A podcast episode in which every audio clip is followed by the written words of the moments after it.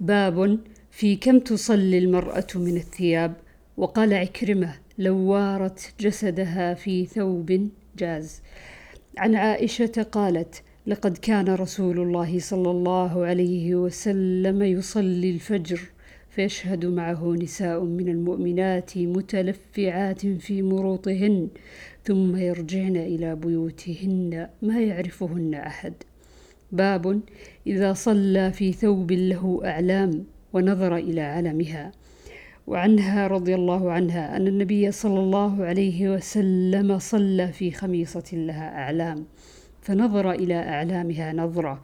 فلما انصرف قال اذهبوا بخميصتي هذه إلى أبي جهم وأتوني بأنبجانية أبي جهم فإنها ألهتني آنفا عن صلاتي. وعنها أن النبي صلى الله عليه وسلم قال كنت أنظر إلى علمها وأنا في الصلاة فأخاف أن تفتنني. باب إن صلى في ثوب مصلب أو تصاوير هل تفسد صلاته؟ وما ينهى عن ذلك. عن أنس قال كان قرام لعائشة سترت به جانب بيتها. فقال النبي صلى الله عليه وسلم أميطي عنا قرامك هذا فإنه لا تزال تصاوير تعرض في صلاتي. باب من صلى في فروج حرير ثم نزعه. عن عقبة بن عامر قال أهدي إلى النبي صلى الله عليه وسلم فروج حرير فلبسه فصلى فيه ثم انصرف. فنزعه نزعا شديدا كالكاره له وقال لا ينبغي هذا للمتقين. باب الصلاة في الثوب الأحمر. عن عون بن أبي جحيفة عن أبيه قال رأيت رسول الله صلى الله عليه وسلم في قبة حمراء من أدم رأيت بلالا أخذ وضوء رسول الله صلى الله عليه وسلم. ورأيت الناس يبتدرون ذاك الوضوء فمن أصاب منه شيئا تمسح به ومن لم يصب منه شيئا أخذ من بلل يد صاحبه. ثم رأيت بلالا أخذ عنزة فركزها. وخرج النبي صلى الله عليه وسلم في حلة حمراء مشمرا. صلى إلى العنزة بالناس ركعتين. ورأيت الناس والدواب يمرون بين يدي العنزة. باب الصلاة في السطوح والمنبر والخشب.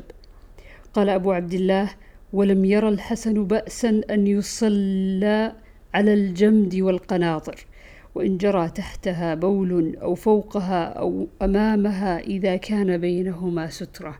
وصلى أبو هريرة على ظهر المسجد بصلاة الإمام وصلى ابن عمر على الثلج. حدثنا أبو حازم قال سألوا سهل بن سعد من أي شيء المنبر؟ فقال ما بقي بالناس أعلم مني. هو من أثل الغابة عمله عمله فلان مولى فلانة لرسول الله صلى الله عليه وسلم. وقام عليه رسول الله صلى الله عليه وسلم حين عمل ووضع فاستقبل القبلة كبر وقام الناس خلفه فقرأ وركع وركع الناس خلفه ثم رفع رأسه ثم رجع القهقرى فسجد على الأرض ثم عاد إلى المنبر ثم قرأ ثم ركع ثم رفع رأسه ثم رجع القهقرى حتى سجد بالأرض. فهذا شأنه. قال أبو عبد الله قال علي بن المديني سألني أحمد بن حنبل رحمة الله عليه عن هذا الحديث قال فإنما أردت أن النبي صلى الله عليه وسلم كان أعلى من الناس فلا بأس أن يكون الإمام أعلى من الناس بهذا الحديث. وعن أنس بن مالك أن رسول الله صلى الله عليه وسلم سقط عن فرس فجحشت ساقه أو كتفه وآلى من نسائه شهرا فجلس في مشرب مشربة له. درجتها من جذوع فأتاه أصحابه يعودونه فصلى بهم جالسا وهم قيام. فلما سلم قال إنما جعل الإمام ليؤتم به فإذا كبر فكبروا وإذا ركع فاركعوا وإذا سجد فاسجدوا وإن صلى قائما فصلوا قياما.